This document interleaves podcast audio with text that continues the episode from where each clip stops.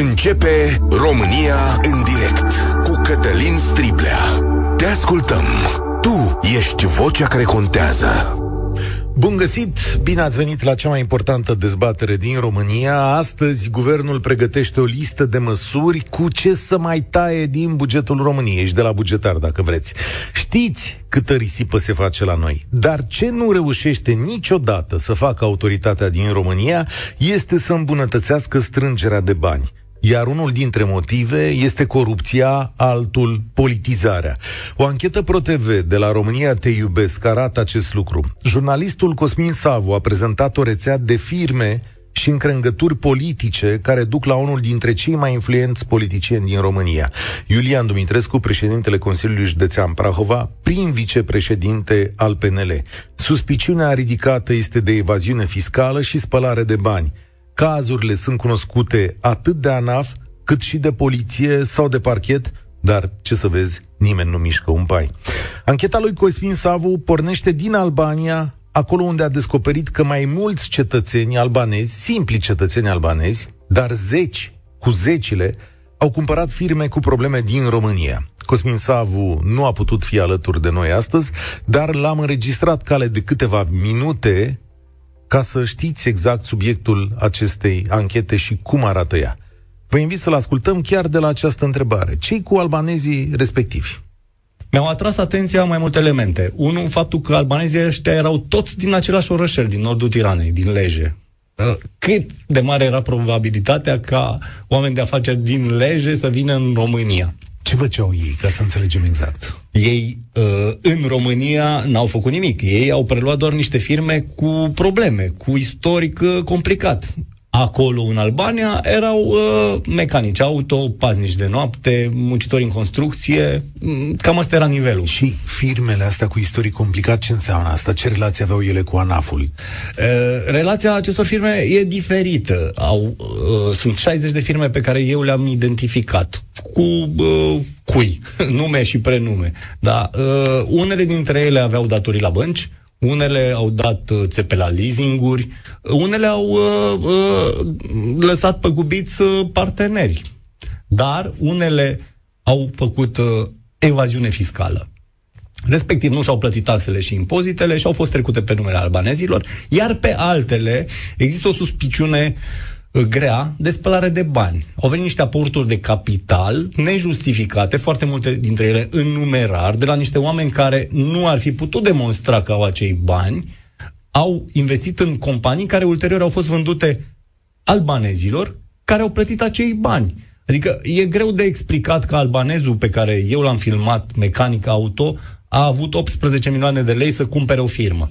Bun, legăturile, o să spun asta, că filmul este, ancheta uh, este pe voie în continuare și poate fi văzut acolo. Venim înapoi în România, în localitatea Gornetu, acolo se leagă foarte multe. În momentul în care eu am încercat să văd cine sunt oamenii ăștia din Gornet, care sunt uh, dedesubturile? Pentru că e ciudat. Da. Doamna Lambrea, pe care o găsesc pe foarte multe Așa. declarații de avere, cam promutând politicieni. Deci, doamna aceasta cine este? Doamna aceasta este so- sora prin vicepreședintelui PNL pentru mediul de afaceri, Iulian Dumitrescu, actualul președinte al Consiliului Județean Prahova. Unul dintre cei mai influenți politicieni din România, prezent și la întâlniri de negocieri la Cotroceni, un personaj foarte, foarte important în PNL. Acest un domn. personaj important în România, pentru că este într-o zonă de putere uh, greu de închipuit. Omul ăsta a ajuns să garanteze, în funcții de conducere în diverse instituții ale statului, cu mânuța lui. Și care e legătura lui cu această rețea din Albania? O parte din firmele uh, uh, găsite de mine în Albania, pe numele albanezilor, într-o parte din aceste companii a fost Iulian Dumitrescu, acționar.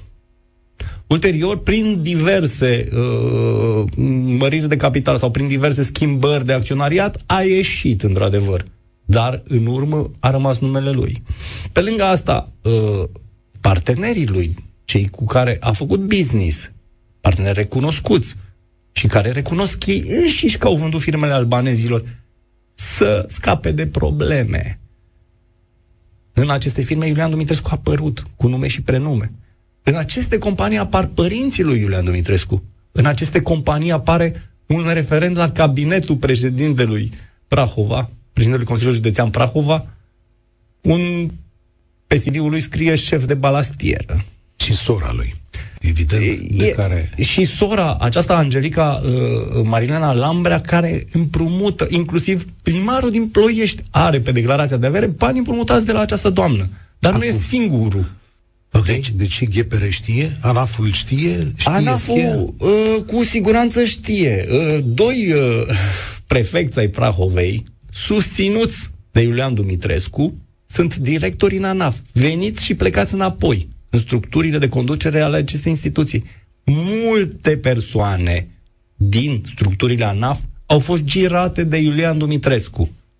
E cumva uh, uh, secretul polișinel. În momentul în care întreb pe cineva din conducerea ANAF cine de cine a fost pus, se știe. Pentru că funcțiile astea sunt politice. Politizarea a mers până la director de direcție. Asta este o mare problemă. Nu există dubii la nivelul ANAF-ului. Sunt cunoscute. Într-adevăr, probabil că o parte din ele s-au prescris ca și obligații fiscale. S-ar putea ca o parte dintre ele și ca fapte penale să se fi prescris. Pentru că ce vedem este o amorțeală a instituțiilor statului român. Cel pe care l-ați ascultat este Cosmin Savu, jurnalist la ProTV un om foarte curajos. Ancheta este în continuare pe voi, o puteți vedea acolo și să vă minunați. Și cred că este teribil, dar nu cred că este singurul caz de acest fel. Cred că funcționari din ANAF protejează firme și persoane la nivel înalt și mi-e teamă că unii dintre ei ar putea fi implicați în rețele de evaziune fiscală. Iar, în același timp, antreprenorii onești sunt mereu sub presiunea documentelor, a datelor limită, a discuțiilor, a controalelor și pot să vă dau astăzi exemple. Iar funcționarii cinstiți din această instituție își fac treaba cu greu în condiții indecente de, le, de cele mai multe ori și cu amenințarea că vor fi îndepărtați. Ce aștept eu astăzi de la voi, după ce am prezentat acest caz, este să-mi faceți o imagine și o evaluare exactă a acestei instituții din România, care are bune și rele. O să vă dau citate. Sunt convins că acolo foarte mulți oameni muncesc din greu, dar sunt convins, exact cum spune și șeful instituției Lucian Heiuș, că este foarte greu într-o astfel de instituție ca toată lumea să fie corectă, dacă pot să spun așa. Așadar, vă aștept experiențele. 0372069599. Care este experiența ta cu fiscul din România? bună, rea, o pot spune aici. De ce nu reușește să strângă acesta mai mulți bani? Puteți să ne spuneți care sunt schemele, că noi nu le știm să ne povestiți, căpătați curaj și spuneți lucrul acesta. Și dacă ești funcționar, care e, domnule, cea mai mare problemă pentru, pentru tine acolo? Eu pot să spun ce am văzut cu ochii mei acolo. Funcționarii ANAF sunt lăsați de statul român să lucreze într-o mizerie cumplită. Asta am putut să văd eu cu ochiul meu. Nu aș vrea să lucrez într-un astfel de loc de muncă. Este sub demnitatea umană în foarte multe cazuri. Mă refer la mediu, ambient, da, locul, efectiv, la birou oamenilor ălora. Așa ceva nu se poate. 0372069599. Cristian, salutare, mulțumesc pentru răbdare. Cred că ți-ai făcut o opinie. Te ascult. Bună ziua, Cătălin, bună ziua și Cosmin. Ce să, în primul rând că îmi pare rău, nu am putut să vizionez aseară emisiunea lui Cosmin, deci așa, în mare parte, să zic, nu știu exact ce am înțeles și ce ați povestit în momentul ăsta. Uh, hai să spun așa un singur, un singur lucru. Eu interacționez care este, să zic, tot o ramură a ANAF-ului, interacționează cu, cu Vama. Așa. Și vorbim de Vama, Vama de la Ploiești. Că, nu știu, credem, eu de câte ori merg acolo, noi trebuie să plătim o taxă de parcare, la care suntem cumva, să zic așa, obligați uh, să plătim taxa respectivă, să intrăm în parcare pentru a depune actele și pentru vamă, pentru asta că se face vama la anumite uh, curse, la anumite uh, mărfuri. Și este cumva, să zicem, condiționată uh, de, de ștampila că intrăm în parcarea respectivă, că plătim taxa aia, că altfel nu, nu ne primește în mare parte uh, actele uh, la vamă. Deci nu-ți primește actele la vamă dacă nu arăți ștampila la parc- de la parcare? Exact, exact, așa. De multe ori mai, mai trece că este ocupat sau nu, dar de mai multe ori trebuie să pune această ștampilă. Uh, Am aflat că una sunt în condiții. Asta ține exact, mai mult de birocrație. Deci, na, asta e birocrație din aia nesănătoasă. Dar, în sine, procedura vamală, ce aveți de făcut acolo, funcționează bine? Uh, pot să spun că se așteaptă ore întregi. Ore întregi pentru, pentru mărfuri care vin și trebuie și pentru export și pentru import. Se așteaptă destul de multe ore, adică vă spun că stai cam toată ziua acolo, deci pierzi toată ziua. Uh, partea asta cu, cu parcarea, gândește-te că este o firmă privată care ia banii pe această parcare, deci banii nu ia uh, cei de la ANAP sau ceva, este o, o firmă particulară unde este de fapt, parcarea este și unde este și sediul vămii Ploiești. N-am înțeles. Care este așa, să zic așa, puțin uh, chestia care... Iar lucru că foarte, foarte greu să merge. Acum nu pot să spun că nu știu că sunt uh, foarte multe lucrări. Într-adevăr, sunt foarte multe lucrări în partea asta de famă, dar uh, ce să zic restul? Mi se pare totuși cam mult în raport cu alte, alte din alte zone, alte județe unde Doamne, dar informat, este informatizată? Adică lucrurile arată bine acolo? Da, da, deci îți dai seama că sunt uh, informate, tot uh, este din punct de vedere să lucrează pe niște programe. Gândește-te că noi când depunem actele respective pentru vamă, le depune la un comisionar famal, care el uh, depune, aș face toată lucrarea pentru marfa respectivă și o depune către, către uh, vamă, către cei de la AE. Adică le-ar, le-ar trebui mai mulți funcționari. Să știi că astăzi Așa este. nu e foarte Așa atractiv din punctul meu de vedere, să lucrezi la ANAF. Da? Eu îți mulțumesc tare mult pentru opinia ta. Uite de ce zic că nu e foarte atractiv. Pentru că salariul maxim al unui inspector ANAF este 6200 de lei. Și oamenii ăștia, bun, sunt inspectori, dar pe ăștia trebuie să-i ferești de corupție. Ăștia pot fi tentați cu mari sume uh, de bani și uneori se luptă cu avocați foarte bine plătiți care câștigă zeci de mii de euro în dosare de astea. Deci 6200 de lei. Se intră cumva cu 3600 de lei. Un director, deci un director de direcție câștigă 9600 de lei. Au și sporuri, bănuiesc, da, ia să văd aici. Cel mai mic spor de condiții vătămătoare plătit în luna martie a fost de 688 de lei, iar cele mai mari sporuri, fiți atenți că asta tot la vârf, 1938 de lei plătit secretarului general ANAF și 1862 plătit secretarului general adjunct și 1448 uh, de lei pentru consilieri. Uh, deci ca să te bați cu marea evaziune fiscală, nu prea e. Dar dacă îți dă 10.000 de euro și îți dă un post politic, pare că bă, e în 10.000 de euro, 10.000 de lei, pare că e în regulă așa, dacă ar fi o sinecură. Mitică, salutare! Cu ce poveste vii? Vă salut, domnul Striblea. Sunt foarte scurt. Domnul Savu, cu respect pentru uh, dânsul. Uh, uh, acum doi ani primesc o înștiințare de la trezoreria, ANAF, mă rog, ceva de genul, că am de plătit un leu, scrisoare uh-huh. recomandată, toate astea. Nu știu ce taxă. Na, un leu. Un leu, na, N-am băgat, n-am băgat-o în seamă. Aoleu. După care mai primesc o hârtie, poprire pe toate cele dacă nu achiți un leu. Dacă, da. La trezorerie. Mă duc în Constanța la trezorerie, domne, uitați plicul ăsta, contul ăsta, dracu să-l ia, doamne iartă-mă, mă iertați, sincer scuze, uh, vreau să vă dau leu. Nu, eu de țărână sunt din Tulcea. Nu, trebuie să mergeți la Tulcea. Doamnă, stau aici, lucrez, e cont, e... Nu, la Tulcea. Ce să mai zici? Odată. Dar și nu a putea să-l trimiteți avea... electronic? Întreb și eu, adică dă-l încolo de leu? Nu, nu, nu aveam la momentul respectiv. A, n-aveți... Nu puteam. Da, am Și m-am dus cu, cu leul. Cu toate, deci vă dați seama de da, plimbători de hârtie, adică să ducea într-un singur loc.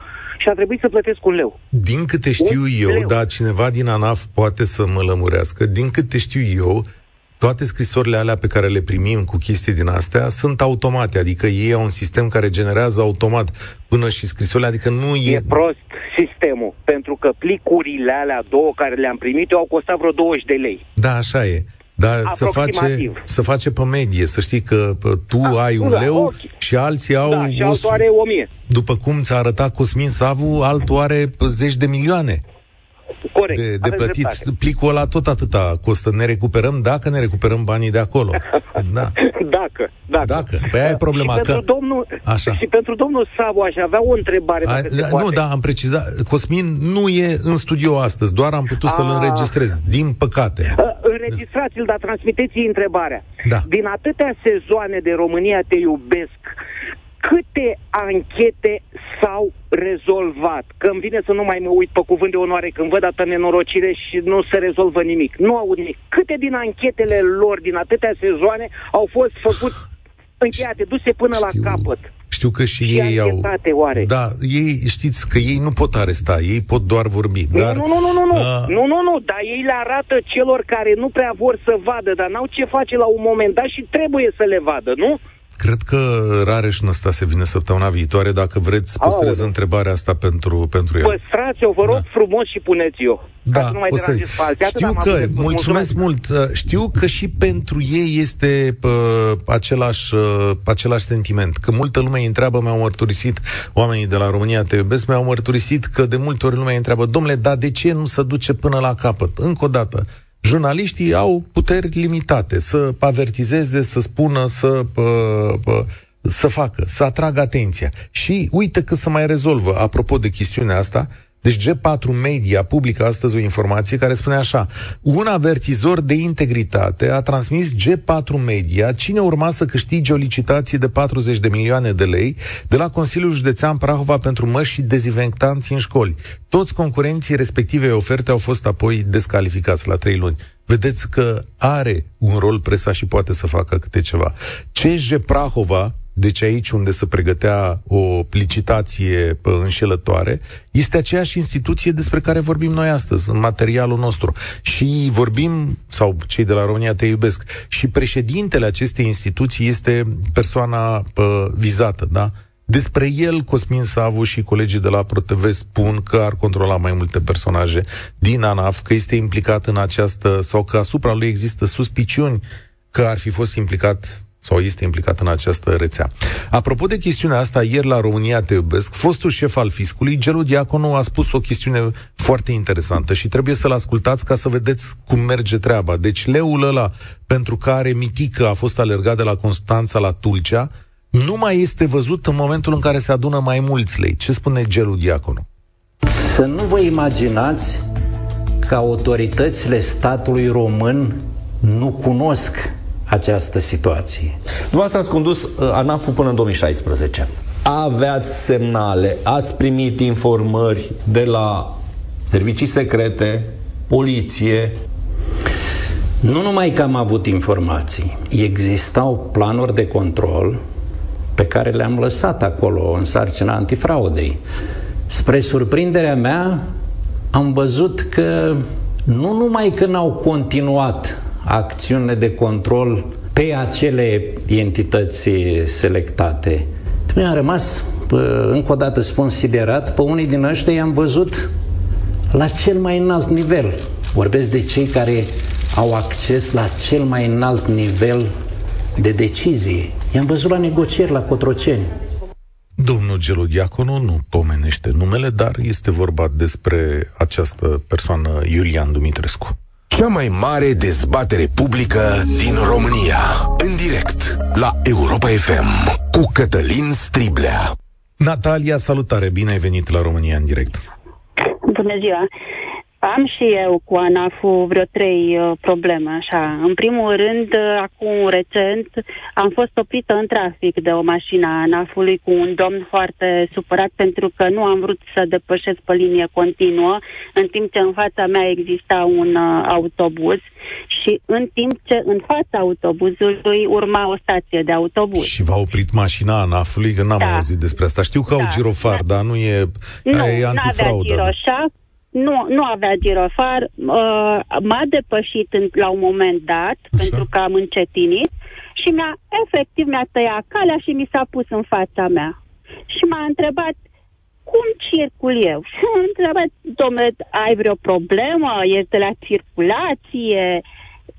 Și în momentul în care s-a dat soțul meu uh, jos și l-a văzut, uh, s-a grăbit să urce în mașină și a Și de demarat ce- în trompă fără de ce nicio ziceți altă... că e de la ANAF? Adică ce... Da, e de la ANAF pentru că m, e de la ANAF. Avea mașina ANAF-ului, uh, o conducea. Ah, ok. Bun, da, asta Deci e el un conducea cetățean, mașina. ăsta e un cetățean cu apucături de astea, de ale domnului Horodnicianu, dacă tot e astăzi celebru. Așa. Da, asta nu descrie ANAF-ul în sine. Corect. În al doilea, a doua chestiune, uh, soțul meu a avut un PFA. O, un PFA în care nu trebuia să plătească uh, pensia. Era pe normă Da. de venit sau ceva de genul ăsta. Și în 2015 se schimbă legea în momentul și spune că trebuie să plătească și pensia. De la ANAF nu vine nicio hârtie până în, da, în 2018, 2017 Când i-a cerut septembrie. toți banii din urmă, da, sunt mulți, Exact. zeci de mii, sute Exact. de mii de oameni din România care au pățit chestiunea asta, da. Exact. Dar ma- eu m-am dus atunci când a venit, m-am dus la ANAF și am spus, doamnă, uh, la camera 3, sunt din satul mare, uh, nu știu cum să vă zic, uh, minunata cameră 3. Și mă duc acolo și spun, doamna, am de plătit această sumă, uitați, eu am plătit tot, impozit, în fiecare trimestru, uh, deci îi, nu doamnă. În camera 3 șase persoane. Trebuie să... Doam, prima doamnă spune nu trebuie, a doua doamnă zice dă să vă și eu, ba trebuie, a treia doamnă zice nu, nu trebuie, a patra doamnă trebuie, ca ultimul domn să se nimerească și să-mi spună ba doamnă, trebuie să plătiți, dar stați să vină doamna de la etajul 2. Vine doamna de la etajul 2 și zice, apoi nu știm, stați să vină domnul de la etajul 3. Vi se pare normală toată povestea asta? Și încă un lucru, plătesc atâtea uh, chestii. Nu e normal să mi se trimită acasă o științare și să mi se spună Domnul Cutărescu, aveți de plătit pentru că s-a schimbat legea. Nu, îți trimite direct hârtie prin care spune ți s-au pus propriile pe toate. Pe mașină, pe casă, pe conturi, Da. pe toate, dacă Acum- nu plătești în termen de nu știu cât Am, timp. eu am două observații aici. Odată, e, bă, știu această chestiune și mi-au povestit-o mai mulți oameni de la NAF. Pot, pot să sune din nou oameni de la NAF să spună, într-adevăr, sunt interpretări legale pe care nici Dumnezeu nu le mai știe. Cineva ar trebui să știe pentru ce facem. Asta cu înștiințarea, să ne înștiințeze pe toți câteva milioane ce avem de făcut, e destul de greu. Dar ce vă pot spune că atunci când avem nesiguranțe, există un call center pe pagina aceea a Ministerului de Finanțe sau dacă vreți pe spațiu privat virtual care funcționează bine. Am vorbit de două, trei ori cu doamnele de acolo și mi-au dat sfaturi foarte, foarte, foarte bune. Și sunt niște doamne răbdătoare și îngăduitoare, să știți. Adică Nu e nicio problemă Da. că o să apelez pentru a treia problemă. A treia problemă cu ginerele meu care a venit din Drobeta, s-a mutat la satul mare, a avut o firmă acolo pe care ba a închis-o, n-a închis-o și din satul mare nu se poate rezolva nimic, trebuie să ne deplasăm la Drobeta, turnul pare Severin, firesc, pentru da. că nu se poate altfel. stat- Identic cu domnul de la Tulcea Da. și Constanța. Domnule, statul român trebuie să te vadă la față. Eu, pentru asta țin pumnii, dar n-am cum să vă ajut. Natalia, mulțumesc tare mult. Puteți suna acolo la Culsenta. Deci da, asta pentru că nu avem rețeaua aia de calculatoare care să ne înglobeze pe tot serios. Suntem în 2023, nu-i chiar greu de făcut. Dar știți ce s-ar întâmpla când asta ar funcționa bine? Știți ce s-ar întâmpla? Cazuri precum cel deschi- descris în ancheta România Te Iubesc ar sări deodată în față cu toate beculețele rușii, roșii. Ori asta nu se dorește de foarte multe ori. Sunt și multe mesaje pe WhatsApp, mulțumesc pentru ele. Alexandru zice așa. Cei despre care spuneți că lucrează în condiții mizere sunt lași, pentru că nu vorbesc, pentru că acceptă șmecherii lângă ei, șmecherii lângă ei, pentru că se gândesc că s-ar putea să devină și ei șmecheri în viitor. Nu știu, e o generalizare. Abar n-am dacă e așa. Unii pot gândi așa, alții nu pot gândi așa. Când au ieșit la proteste pe vremea lui Băsescu, țineți minte că cu toții i-am criticat. Erau proteste în sediul Ministerului Finanțelor, conduse de sindicatele de atunci, și noi am zis, da, de ce, bă, ce, de ce să ia ăștia de la ANAF? Și acum, probabil că zicem, am zice la fel, dacă ar face proteste, nu? Iulian, salutare, bine ai venit la România în direct. Bine v-am găsit. Uh, vreau să vă reamintesc vorba aia. Uh, fură bă cu două mâini. Păi și dacă mă prinde? Cine te prinde, bă? Eu? Așa și cu, cu statul român. Uh, nu poți să alergi firmele mici care fac un leu, 2, 3 profit și să impozitezi, atâta timp cât firmele astea au o concurență a firmelor, șefilor din țara asta, care fac sute de milioane fără să plătească nimic. Deci Corect. nu, să, nu se realizează planul la ANAF. Păi cum să se realizeze dacă tu uh, impozitezi doar firmele cinstite, care produc cu greu un ban? Firmele mari sunt protejate. Da, bun. Iar, uh, bun, unele dintre ele, că sunt altele care nu sunt. Dar, într-adevăr, așa funcționează. Când ai telefoane, mai... când pui oameni în funcție, păi... când ai politizare, ori asta e foarte specioasă. Rețineți ce au spus acești oameni în ancheta România Te iubesc, că politizarea a ajuns până la nivelul de șef de direcție, adică nu mai e vorba de șefii amari din minister care... Deci sunt puși oameni pe funcție de execuție care sunt puși politic. Scuză-mă, și la șef de birou. Eu am și, lucrez și în privat și, în, și la stat. Mm. Și la și ce să zic, uh, au rămas doar funcționarea și aia micuțe, micuți la uh, birourile alea mizerabile, vechi și urât mirositoare, ăia care fac documentație. Ăia au mai rămas prinși ca și profesioniști în sistem de ani de zile. Restul, tot ce este de la șefuleț, șefuț și mai sus, toți sunt politici. de nu merge treaba. Și bineînțeles că protejează afacerile șefilor care, uh, ca și cifră de afaceri, cred că se duc spre jumătate din valoarea economiei românești. Mulți, mulți bani. O firmă de aia face profit cât 10 de astea micuțe serioase. Da. Mi-e Dar teamă. să spun și ceva bine despre ANAF. Uh, nu știu dacă de când a venit Hăiuș, sau cred că și un pic mai înainte, uh, au cam încetat uh, controlele alea. Trebuie să dăm o amendă. Deci mi-aduc aminte pe vremea lui Ponta când veneau pur și simplu și spuneau, domnule, trebuie să dăm o amendă. Nu știu, ceva. Da, da, da, da, da, da.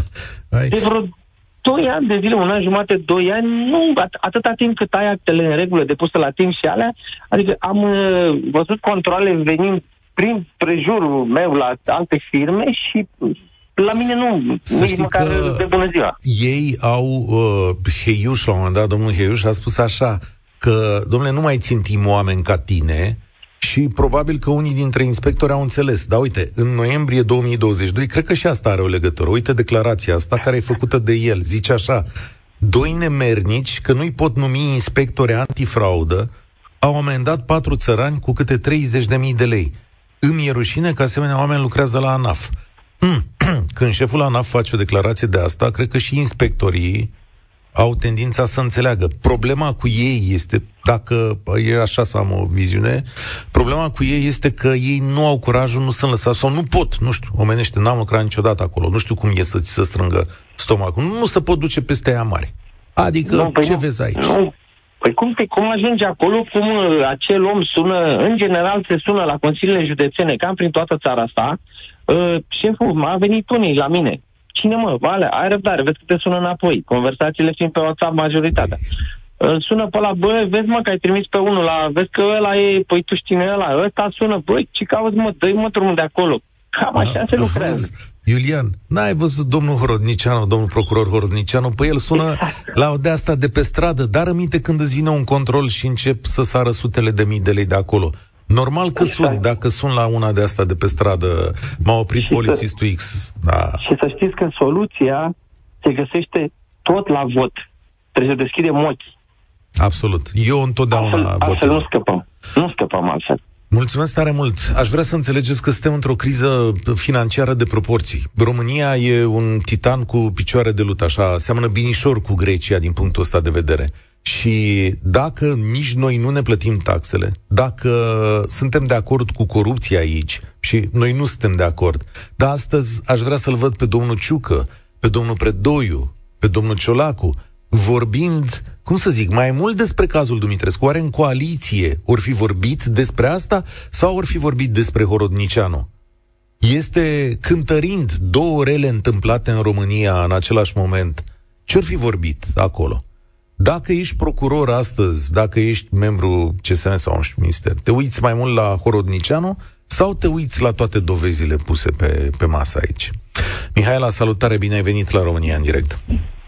Salutare, Cătălin, mă bucur că pot să te prind aici. Eu te urmăresc în general pe LinkedIn, în care pot să spun că sunt fana ta numărul unu. Yes. Două probleme. Ca și contribuabil, da, cu ANAF-ul, am avut o experiență, deși am 30 de ani de muncă, îmi plăteam uh, dările către stat, mă pomenesc acasă cu oprire pe salariu, că nu îmi plătesc 3 lei și 30 de bani proveniți din niște acțiuni pe care din 91 Aoleu, le-aș da. avea eu la Petrom. Da, da, da, da, da, știu alea. Și eu mi-am notat, în de- mi-am notat pentru declarația asta de anul ăsta de trebuie să o depunem până pe 25, să-mi aduc aminte că am niște acțiuni exact din astea ca ale tale, care mi-au produs un venit de 180 de lei acum anul trecut. Deci, uh, mare Ai grijă la spun, chestia deci asta. m-am chinuit 3 Da. da. săptămâni să duc dovezi că n-am, nu mai știu, că n-am luat niciodată în viața mea, da?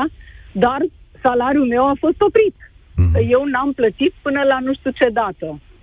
Da, A da. doua problemă legat de ce nu uh, colectează ANAF-ul.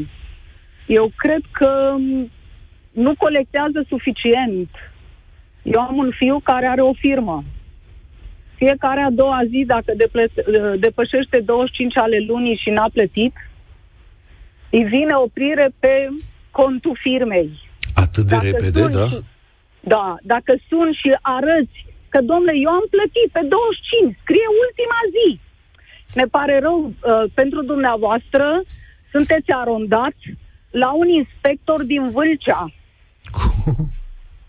Vă rugăm, județul Brașov, că de acolo sunt, răspunde un inspector de la fiscul din județul Vâlcea.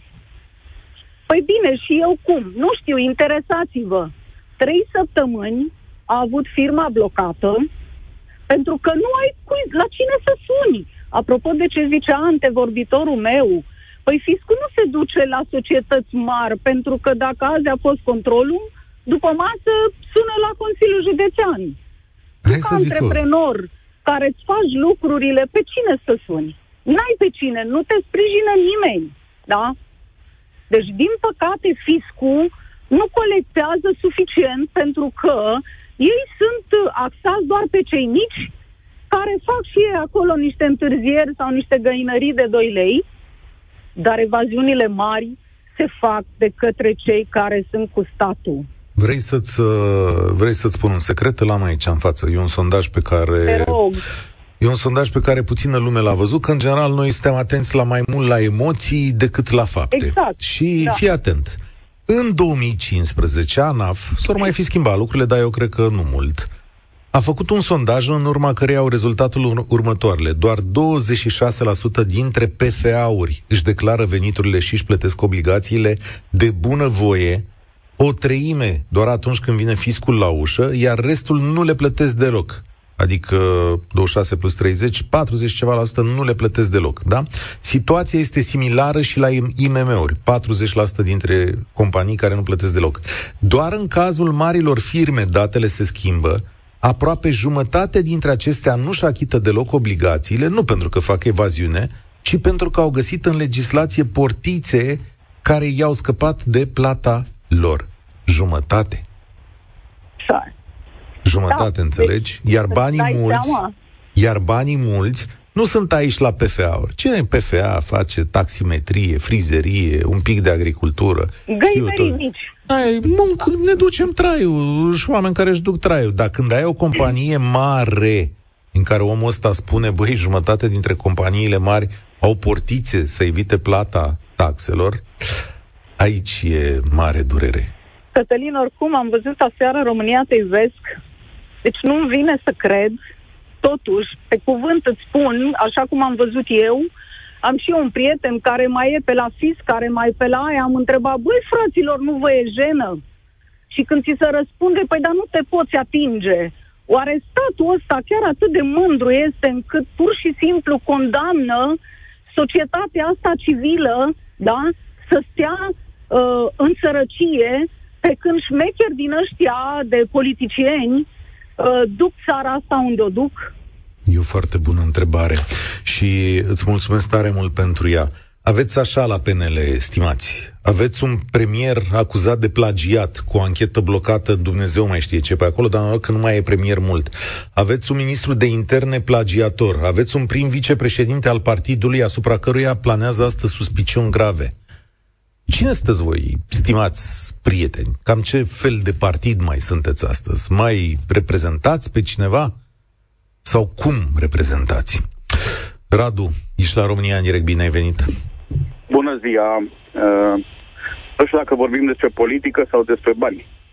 Da, mie, mie, mie sau... pare că sunt legate între ele foarte grav. Tocmai. Cel puțin în ancheta prezentată, lucrurile așa arătau.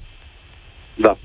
Eu o să vă exprim punctul de vedere a unui antreprenor cu o cifră de afaceri. O să dau cifre pentru că eu cred că oamenii sunt capabili să ducă și lucrurile astea.